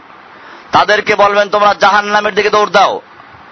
তাদের মধ্যে তিনটা গ্রুপ হয়ে যাবে। এক দল জাহান নামের দিকে জোরে দৌড় দিবে এবং জাহান নামে লাভ দিয়ে পড়তে আরম্ভ করবে। আর এক দল আল্লাহর হুকুম পাওয়ার পরে ছাগলে যেরকম খামি দেয় এরকম খামি দিয়ে দাঁড়াবে আর বলবে, জাহান্নাম তো পাপীদের জন্য, আমরা কেন জাহান নামে যাব? আমরা তো পাপ করি নাই, পাপ করার সুযোগ আমাদের জীবনে আসে নাই। আর দল দৌড় দিবে আল্লাহর হুকুম পালন করার্থে কিন্তু পিছনে পিছনে আবার তারা তাকাবে, একটু একটু ফিরে ফিরে তাকাবে। আল্লাহ তালা এই সব ধরনের লোকদেরকে ডাকবেন। যারা জাহান নামে দিকে দৌড় দিয়েছিল, তাদেরকে জিজ্ঞেস করবেন, তোমরা কেন দৌড় দিলে? অথচ জাহান্নাম শাস্তির জায়গা, ভয়াবহ কঠিন শাস্তির জায়গা জাহান্নাম। তারা উত্তর দেবে, আল্লাহ, তুমি আমাদের রব। তুমি আমাদের হুকুম করেছ, আমাদের আদেশ দিয়েছ, আমরা তোমার আদেশ পালন করতে বাধ্য। আমরা কোথায় গিয়ে পড়ব সেটা আমাদের দেখার বিষয় নাই সেই জন্য দৌড় দিয়েছি। আল্লাহ তারা এই লোকদেরকে বলবেন যে, যাও, তোমরা দুনিয়ায় গেলেও আমার হুকুম পালন করতে, তোমরা সেজন্য নিজেদের যুক্তি, তর্ক দিয়ে কাজ করতে না, তোমাদেরকে আমি জান্নাত দান করলাম। অপরদিকে যারা দৌড় দিল ঠিক, কিন্তু পিছনে পিছনে আবার ফিরে তাকায়। তাদেরকে আল্লাহ তারা জিজ্ঞেস করবেন যে তোমরা এরকমটা করলে কি জন্য? তারা বলবে, আমরাও জানি জাহান নাম শাস্তির জায়গা, কঠিন জায়গা। কিন্তু অপরদিকে আপনার হুকুম তো পালন করতে হবে। সেজন্য দৌড় দিয়েছি, কিন্তু আমাদের বিশ্বাস, আপনি দয়ালু, করুণাময়ী, আপনি আমাদেরকে হয়তো রহম করে ডাক দিবেন, সেজন্য ফিরে তাকাচ্ছিলাম।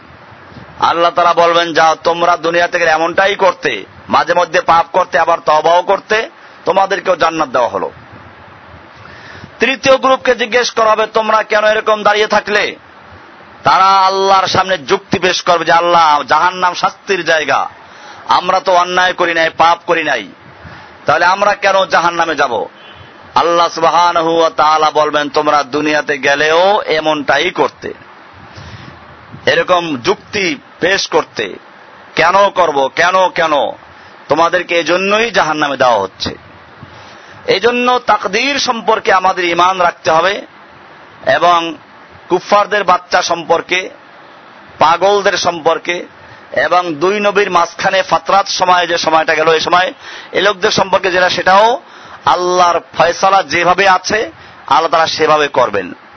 সর্বোপরি কথা হচ্ছে এই তাকদির হচ্ছে একটা কঠিন বিষয় যে বিষয়টা সম্পর্কে আল্লাহ রসুল সাল আলহাম বেশি আলোচনা করতে নিষেধ করেছেন যেমন আয়েশারাদি আল্লাহ তালা আনহা থেকে বর্ণিত আছে তিনি বলেন ফাজাকার আল্লাহ শাইয়ামিনাল কাদার فقالت سمعت رسول الله صلى الله عليه وسلم يقول আয়েশা রাদিয়াল্লাহু তাআলা আনহা বলেন আমি আল্লাহর রাসূল সাল্লাল্লাহু আলাইহি সাল্লামকে বলতে শুনেছি মান তাকাল্লামা ফি শাইইম মিনাল কদর সুইল আনহু ইয়ামাল কিয়ামা।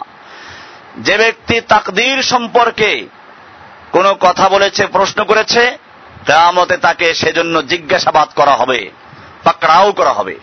অমাল্লাম ইয়াতাকাল্লাম ফিহি লাম ইউসআল আনহু। আর যে ব্যক্তি এই তাকদির সম্পর্কে কোনো কথা বলে নাই, বরং আল্লাহর হুকুম সে পালন করে গেছে এবং আল্লাহ তারা কি করবেন, কি না করবেন সেটা নিয়ে চিন্তা করে নাই। আল্লাহ তালা তাকে জিজ্ঞাসাবাদও করবেন না। আপনি একটা গাছ লাগালেন, বড় গাছ, সেগুন কাঠ অথবা রেন্ডি কাঠ, শিল করাই লাগালেন। এটা দিয়ে কিছু অংশ ফার্নিচারের কাজে লাগালেন, কিছু অংশ বাথরুমের কাজে লাগালেন, কিছু অংশ আগুনে পোড়ালেন। অথচ আপনার মধ্যে এই চিন্তা আসলো না যে আমি গাছটার কিছু অংশ যে আগুনে পোড়াচ্ছি, গাছ যদি আপত্তি করে, গাছের কি অপরাধ, কি অন্যায় করল সে? আর এটা তো বর্তমানে এটা পরীক্ষিত যে গাছেরও প্রাণ আছে। অথচ আপনি গাছটাকে সৃষ্টি করেন নাই। আপনি শুধু গাছটাকে রোপণ করেছেন, গাছটা আপনার জায়গায় বড় হয়েছে, আল্লাহ তালা বড় করেছেন। এতটুকু অধিকারের কারণে আপনি গাছের এক অংশকে ফার্নিচার লাগাচ্ছেন, এক অংশকে আগুনে পোড়াচ্ছেন এক অংশকে পায়খানা ফেলে দিচ্ছেন।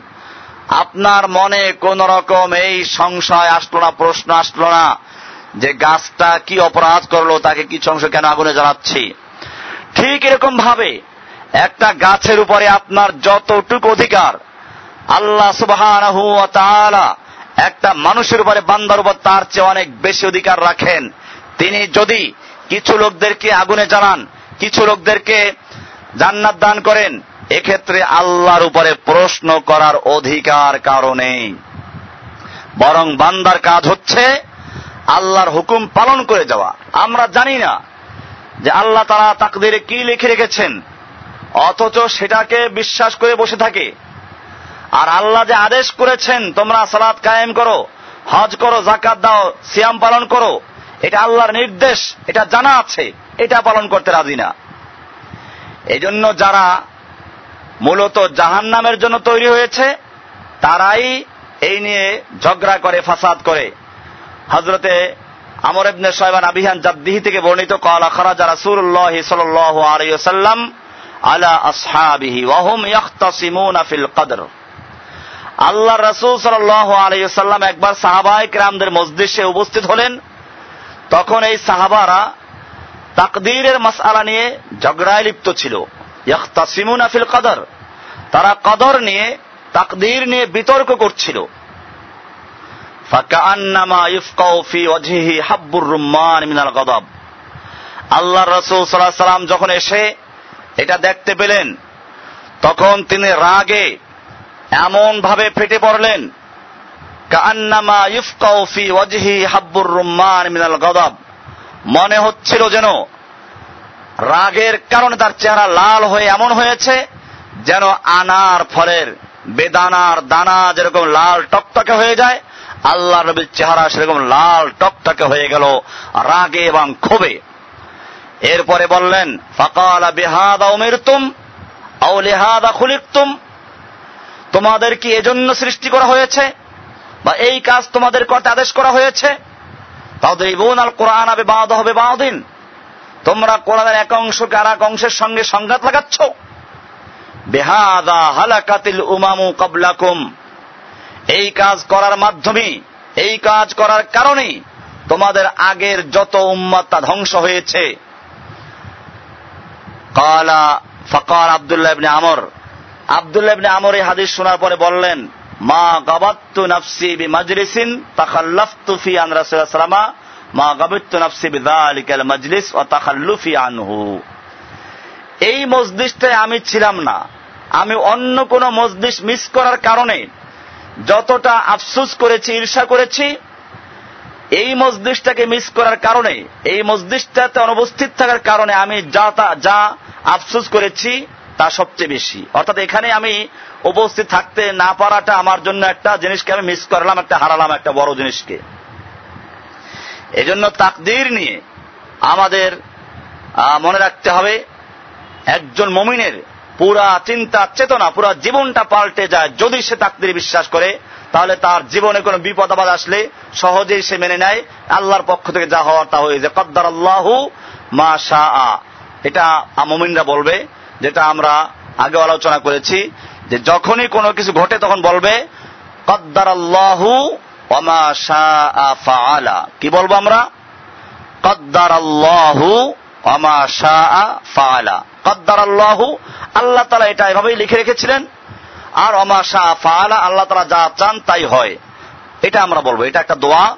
যখনই মনের মধ্যে এরকম কোন অশ্বাসা আসে বা কোনো বিপদ ঘটে যায় বা কোনো কঠিন অবস্থায় পড়ে যায়, তখন নিজেকে সান্ত্বনা দেওয়ার জন্য মমিন বলবে কদ্দার আল্লাহু অমা শাহ এর দ্বারা মমিনের জীবনটা সুন্দর, একটা সাজানো গুছানো জীবন হয়ে যায়, দুঃখ কষ্টে সে দিশেহারা হয়ে যায় না, বরং সবর করে। আর যাদের অন্তরে তাকদির উপর ইমান নেই, তারা কেবল এর পিছনে প্রশ্ন করতে থাকে। এজন্য কোরআনুল কারিমে বলা হয়েছে, হুয়াল্লাযী আনজালা আলাইকাল কিতাবা। মিনহু আয়াতুন মুহকামাতুন হুন্না উম্মুল কিতাব উখারু মুতাশাবিহাত। আল্লাহ তাআলা যিনি আপনার উপরে কিতাব নাজিল করেছেন, তিনি এই কোরআনের কিতাবের কিছু অংশ রেখেছেন, উম্মুল কোরআন মহকামাত, যাকে উম্মুল কোরআন বলা হয়, কোরআনের মূল বিষয় বলা হয়। ঔখার মুতাসাবিহাত আর কিছু রয়েছে মুতাসাবিহাত মুতাসাবিহাত বলা হয়, যেগুলোর অর্থ আল্লাহ তারা মানুষকে জানান নাই, বা জানলেও তারা এর পদ্ধতি জানে না। এরকম আয়াতগুলোকে মোতাসাবে বলা হয়। যেমন আরিফলাম মিম আরিফলাম মিম, র আরিফলাম মিম হামিম বিভিন্ন শব্দ কোরআনের শুরুতে লেখা আছে সুরা শুরুতে লেখা আছে। এর অর্থগুলো মানুষকে আল্লাহ তারা জানান নাই। এরপর আল্লাহ তারা বলছেন যাদের অন্তরের মধ্যে বক্রতা রয়েছে, যাদের অন্তরের মধ্যে বাঁকা রয়েছে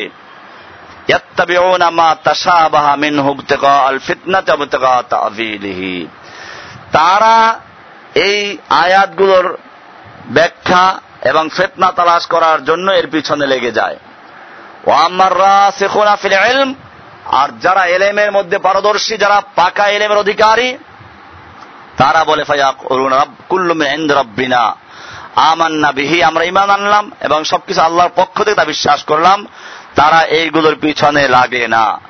সেজন্য একটা তাকদিরে বিশ্বাস স্থাপন করা, একটা গুরুত্বপূর্ণ অধ্যায়, ইমানের একটা গুরুত্বপূর্ণ অংশ।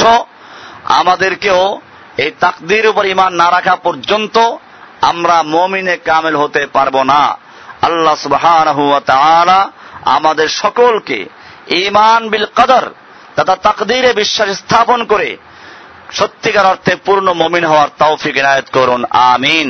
وصلى الله تعالى على نبينا محمد وعلى آله وصحبه أجمعين سبحان الله وبحمده سبحانك اللهم وبحمدك أشهد أن لا إله إلا أنت أستغفرك وأتوب إليك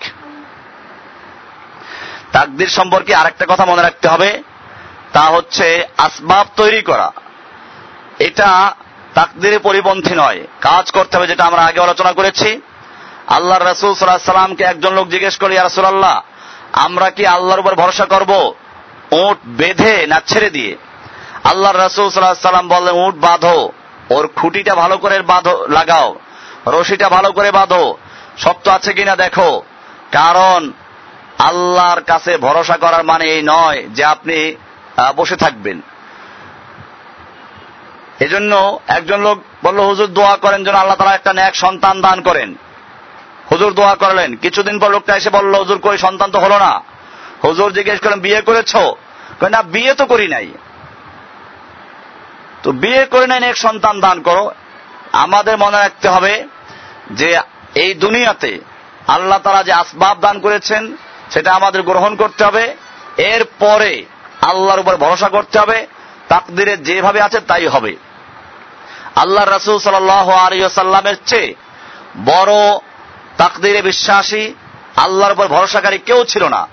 আল্লাহ রসুল সাল আলিয়াল্লামও যখন মেয়েরাজ গেলেন, তার জন্য বোরাক আনা হলো এবং বাইতুল মোকাদ্দাসকে বোরাককে বেঁধে রাখা হলো। কেন? আল্লাহ রসুল সাল আলাইসাল্লামের কি আল্লাহর উপর ভরসা ছিল না? এরকম ভাবে আল্লাহ রসুল সাল্লাম কাজ করতেন। এরকম ভাবে সাহাবা একরাম কাজকর্ম করতেন।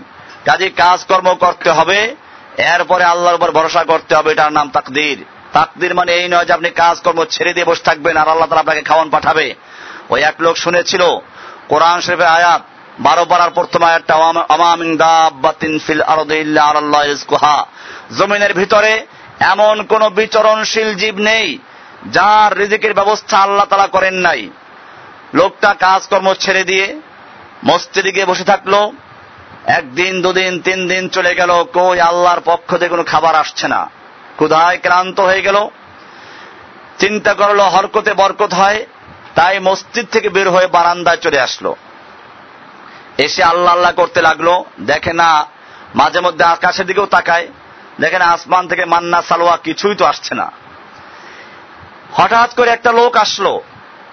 এসে মসজিদের আর এক কোনায় গিয়ে ফলের থেকে রুটি বের করে খাচ্ছে। ওর দিকে তাকায়ও না, রুটি দেওয়া তো পরের কথা। লোকটা চিন্তা করল, একবার হরকত করে আসলাম মসজিদ থেকে বারান্দায়। এবারে আর একটা হরকত করি, দেখি কি অবস্থা হয়। সে একটা গলায় খাকার দিল এবারে ওই মুসাফের আগন্তুক লোকটি তার দিকে তাকালো। দেখল যে একটা লোক ক্ষুধার্ত বলে মনে হচ্ছে। কাছে এগিয়ে এলো, দুটো রুটি দিল, এক গ্লাস পানি দিল। এবারে ওই লোকটি খেয়ে মনে মনে ভাবলো যে হুজুর বললেন, আল্লাহ তারা রিজিকের মালিক, ঠিকই বলেছেন, তাফসির ঠিকই করেছেন, ব্যাখ্যা ঠিক করেন নাই। ব্যাখ্যা হলো এই যে কাজকর্ম ছেড়ে দিয়ে তিন দিন পর্যন্ত মসজিদে বসে থাকতে হবে, আল্লাহ আল্লাহ করতে হবে, এরপরে হরকত করে বারান্দা আসতে হবে, এরপরে আর একটা গলা খাকার দিতে হবে, তারপরে দুটো রুটি এক গ্লাস পানি পাওয়া যাবে। মনে রাখতে হবে আল্লাহ সুবাহ তাকদির এর উপর ইমান রাখতে বলেছেন, আল্লাহর উপরে ভরসা করতে বলেছেন। এর মানে এই নয় যে আপনি কাজকর্ম ছেড়ে দিয়ে বসে থাকবেন, মাথার ঘাম পায়ে ফেলে কাজ করুন, এরপরে আল্লাহর উপর ভরসা করুন, খেতে ফসল বীজ রোপণ করুন, তারপরেও তো আল্লাহ তারা ইচ্ছে করে ফসল দিতে পারেন, ইচ্ছে করলে তুফান দিয়ে ধ্বংস করতে পারেন এ হলো তাকদিরের অর্থ, এ হলো ইমান বিল কদর অল কাজার অর্থ। এভাবেই আল্লাহর প্রতি ইমান রাখতে হবে। নতুবা কাজকর্ম ছেড়ে দিয়ে বসার অর্থ এটা নয়। অনেকে ওই হাদিস একটা আছে যে, লাউ তাওয়াক্কাল তোমার হক্কা তাওয়াক্কুলিহি। তোমরা যদি আল্লাহর উপরে যথাযথ ভরসা করতে লা রুজিকতুম তাহলে তোমাদেরকে ঠিক সেভাবে রিজিক দেওয়া হতো, যেভাবে পাখিদেরকে রিজিক দেওয়া হয়। সকালবেলা খালি পেটে বের হয় বিকাল বেলা তারা পেট ভরে বাসায় ফিরে আসে। এ হাদিস দিয়ে কেউ কেউ বলতে চান যে কাজকর্ম করা ছাড়াও আল্লাহ তালা খাওয়াবেন যদি ভরসা থাকে। এটা ভিন্ন বিষয়। যে আল্লাহ তারা ইচ্ছে করলে কাজকর্ম ছাড়াও খাওয়াতে পারেন, কিন্তু এটা আল্লাহর সাধারণ নিয়ম নয়। ওই হাদিসের মধ্যেও বলা আছে যে পাখিরা সকালে খালি পেটে বের হয়, এরপরে পেট ভরে তারা ফিরে আসে। তারা তো বাসায় বসে থাকে না। কাজে এই হাদিস দ্বারা ভুল বুঝাবার কোনো সুযোগ নেই। মনে রাখতে হবে, পাখিদের মতো আল্লাহ তালা খাবার দিতে পারেন, তবে শর্ত হচ্ছে পাখিদের মতো বের হতে হবে, ঘুরতে হবে, চেষ্টা করতে হবে, তারপরেই আল্লাহ তালা খাবার দিবেন। কাজে কদর বিষয়টা গুরুত্বপূর্ণ অধ্যায় এরপর ইমান রাখা ফরজ। ইমান ইসলামের বেনা হচ্ছে পাঁচটা। সেই পাঁচটা বেনার প্রথম বেনা হচ্ছে আবার ইমান এই ইমানের আবার ছয়টা রোকন আছে। সেই ছয় রোকনের একটা হচ্ছে ইমান বিল কদর যেটা নিয়ে আমরা সংক্ষিপ্ত আকার আলোচনা করলাম দুই জমা পর্যন্ত আল্লাহ সুবহানাহু ওয়া তাআলা আমাদের সকলকে বিষয়গুলোকে বুঝার এবং আমল করার তৌফিক দান করুন আল্লাহুম্মা সাল্লি আলা মুহাম্মাদ ওয়া আলা আলি মুহাম্মাদ কামা সাল্লাইতা আলা ইব্রাহিম ওয়া আলা আলি ইব্রাহিম ইন্নাকা হামিদুম মাজিদ আল্লাহুম্মা বারিক আলা মুহাম্মাদ ওয়া আলা আলি মুহাম্মাদ কামা বারাকতা আলা ইব্রাহিম ওয়া আলা আলি ইব্রাহিম ইন্নাকা হামিদুম মাজিদ سبحان ربك رب العزة عما يصفون وسلام على المرسلين والحمد لله رب العالمين